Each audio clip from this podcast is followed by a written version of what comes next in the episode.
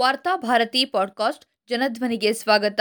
February ಹದಿನಾಲ್ಕು, ಎರಡು ಸಾವಿರದ ಇಪ್ಪತ್ತ್ಮೂರು ಮಂಗಳವಾರದ ವಾರ್ತಾಭಾರತಿ ಸಂಪಾದಕೀಯ.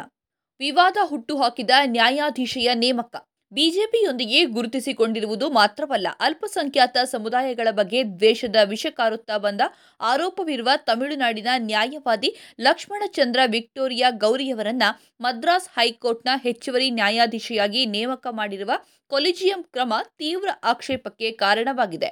ನ್ಯಾಯಾಂಗವನ್ನು ಸ್ವಾಧೀನಪಡಿಸಿಕೊಳ್ಳುವ ಪ್ರಸಕ್ತ ನರೇಂದ್ರ ಮೋದಿ ನೇತೃತ್ವದ ಕೇಂದ್ರದ ಬಿಜೆಪಿ ಸರ್ಕಾರದ ಹುನ್ನಾರದ ಭಾಗವಾಗಿ ಈ ನೇಮಕ ನಡೆದಿದೆ ಎಂಬುದು ಅನೇಕ ಕಾನೂನು ಪರಿಣಿತರ ವಾದವಾಗಿದೆ. ಈ ನೇಮಕದಲ್ಲಿ ಕೊಲಿಜಿಯಂ ಕೇಂದ್ರ ಸರ್ಕಾರದ ಒತ್ತಡಕ್ಕೆ ಮಣಿದು ತೀರ್ಮಾನ ಕೈಗೊಂಡಿರುವುದು ಸ್ಪಷ್ಟವಾಗಿದೆ. ಗೌರಿಯವರನ್ನ ಮದ್ರಾಸ್ ಹೈಕೋರ್ಟ್ ಹೆಚ್ಚುವರಿ ನ್ಯಾಯಾಧೀಶೆಯನ್ನಾಗಿ ನೇಮಕ ಮಾಡಿರುವುದನ್ನು ಪ್ರಶ್ನಿಸಿ ಸಲ್ಲಿಸಲಾಗಿದ್ದ ಎರಡು ಅರ್ಜಿಗಳನ್ನು ಸುಪ್ರೀಂ ಕೋರ್ಟ್ ಫೆಬ್ರವರಿ ಏಳನೇ ತಾರೀಕು ವಜಾ ಮಾಡಿತ್ತು. ಸುಪ್ರೀಂ ಕೋರ್ಟ್ ಸದರಿ ಎರಡು ಅರ್ಜಿಗಳ ವಿಚಾರಣೆ ನಡೆಸುತ್ತಿರುವಾಗಲೇ ಫೆಬ್ರವರಿ ಏಳರಂದು ಗೌರಿ ನ್ಯಾಯಾಧೀಶೆಯಾಗಿ ಪ್ರಮಾಣ ವಚನವನ್ನು ಸ್ವೀಕರಿಸಿದ್ದರು. ಈಕೆಯ ನೇಮಕವನ್ನು ಹೆಸರಾಂತ ವಕೀಲರು ಮತ್ತು ಕಾನೂನು ಪರಿಣಿತರು ಟೀಕಿಸಿದ್ದರು. ಕೊಲಿಜಿಯಂ ಶಿಫಾರಸನ್ನ ರದ್ದುಪಡಿಸಲು ಅಥವಾ ಈ ತೀರ್ಮಾನವನ್ನ ಮರುಪರಿಶೀಲಿಸಲು ಕೊಲಿಜಿಯಂ ಸೂಚನೆ ನೀಡುವ ಸಂಬಂಧ ನಮ್ಮ ನ್ಯಾಯಾಂಗ ಪರಾಮರ್ಶೆಯ ಅಧಿಕಾರವನ್ನ ಬಳಸಲು ಸಾಧ್ಯವಿಲ್ಲ ಎಂದು ನ್ಯಾಯಮೂರ್ತಿಗಳಾದ ಸಂಜೀವ್ ಖನ್ನಾ ಮತ್ತು ಬಿಆರ್ ಗವಾಯಿ ಅವರನ್ನೊಳಗೊಂಡ ಪೀಠ ಹೇಳಿತ್ತು. ರಾಜಕೀಯ ಹಿನ್ನೆಲೆ ಹೊಂದಿದವರನ್ನ ನ್ಯಾಯಾಲಯದ ಉನ್ನತ ಸ್ಥಾನಗಳಿಗೆ ನೇಮಕ ಮಾಡಬಾರದೆಂದಿಲ್ಲ. ಸಾವಿರದ ಒಂಬೈನೂರ ಐವತ್ತೇಳರಲ್ಲಿ ಕೇರಳದ ಕಮ್ಯುನಿಸ್ಟ್ ಸರ್ಕಾರದಲ್ಲಿ ಕಾನೂನು ಮಂತ್ರಿಯಾಗಿದ್ದ ವಿ ಆರ್ ಕೃಷ್ಣ ಅಯ್ಯರ್ ಅವರನ್ನ ಸುಪ್ರೀಂ ಕೋರ್ಟ್ ನ್ಯಾಯಾಧೀಶರನ್ನಾಗಿ ನೇಮಕ ಮಾಡಲಾಗಿತ್ತು. ಆದರೆ ಗೌರಿ ನೇಮಕದಲ್ಲಿ ಅವರ ರಾಜಕೀಯ ಹಿನ್ನೆಲೆಯೊಂದೇ ಆಕ್ಷೇಪಕ್ಕೆ ಕಾರಣವಾಗಿಲ್ಲ. ಅದರ ಜೊತೆಗೆ ಗೌರಿ ನ್ಯಾಯವಾದಿಯಾಗಿದ್ದಾಗ ಬಿಜೆಪಿ ಪದಾಧಿಕಾರಿಯಾಗಿ ಅವರು ನೀಡಿರುವ ಸಂದರ್ಶನ ಮತ್ತು ಮಾಡಿರುವ ಭಾಷಣಗಳಲ್ಲಿ ಅನೇಕ ಆಕ್ಷೇಪಾರ್ಹ ಅಂಶಗಳಿವೆ. ಒಬ್ಬ ವಕೀಲಿಯಾಗಿ ಸಂವಿಧಾನದ ಆಶಯಗಳಿಗೆ ವ್ಯತಿರಿಕ್ತವಾಗಿ ಅನೇಕ ಬಾರಿ ಮಾತನಾಡಿದ್ದಾರೆ. ಅಲ್ಪಸಂಖ್ಯಾತ, ಮುಸಲ್ಮಾನರು ಮತ್ತು ಕ್ರೈಸ್ತರ ವಿರುದ್ಧ ಅತ್ಯಂತ ವಿಷಕಾರಿಯಾದ ದ್ವೇಷವನ್ನ ಪ್ರಚೋದಿಸುವ ಮಾತುಗಳನ್ನ ಆಡಿದ್ದಾರೆ. ಇಂತಹ ಮಹಿಳೆ ನ್ಯಾಯಾಧೀಶಿಯಾಗಿ ನಿಷ್ಪಕ್ಷಪಾತವಾದ ತೀರ್ಪು ನೀಡಲು ಸಾಧ್ಯವಿಲ್ಲ ಎಂಬುದು ಅನೇಕ ಕಾನೂನು ಪರಿಣಿತರ ಅಭಿಪ್ರಾಯವಾಗಿದೆ. ಇಂತಹ ವಿವಾದಾಸ್ಪದ ವ್ಯಕ್ತಿಯನ್ನ ನ್ಯಾಯಾಲಯದ ಉನ್ನತ ಸ್ಥಾನಕ್ಕೆ ನೇಮಕ ಮಾಡಿಸಲು ಮೋದಿ ನೇತೃತ್ವದ ಕೇಂದ್ರ ಸರ್ಕಾರ ತೋರಿಸಿದ ಸಂಶಯಾಸ್ಪದ ಆಸಕ್ತಿ ಮತ್ತು ಇದಕ್ಕಾಗಿ ನೇಮಕಾತಿ ಮಾಡುವ ಸುಪ್ರೀಂ ಕೋರ್ಟ್ ಕೊಲಿಜಿಯಂ ಮೇಲೆ ತಂದ ತೀವ್ರವಾದ ಒತ್ತಡ ಪ್ರಶ್ನಾರ್ಹವಾಗಿದೆ.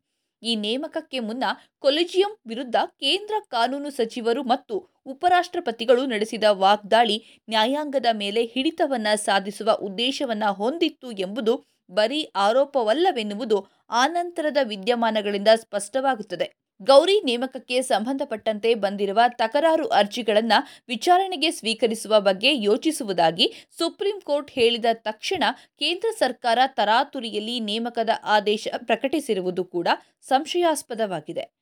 ಸಂವಿಧಾನ ವಿರೋಧಿಯಾದ ಕೋಮು ದ್ವೇಷದ ಭಾಷಣಗಳನ್ನು ನಿರಂತರವಾಗಿ ಮಾಡುತ್ತಾ ಬಂದ ವ್ಯಕ್ತಿಯನ್ನು ಕೇಂದ್ರ ಸರ್ಕಾರದ ಒತ್ತಡಕ್ಕೆ ಮಣಿದು ನ್ಯಾಯಾಧೀಶೆಯನ್ನಾಗಿ ನೇಮಕ ಮಾಡಿರುವ ಕೊಲಿಜಿಯಂ ಕೂಡ ಈ ಲೋಪದ ಪಾಲುಗಾರಿಕೆಯನ್ನು ಒಪ್ಪಿಕೊಳ್ಳಲೇಬೇಕಾಗುತ್ತದೆ.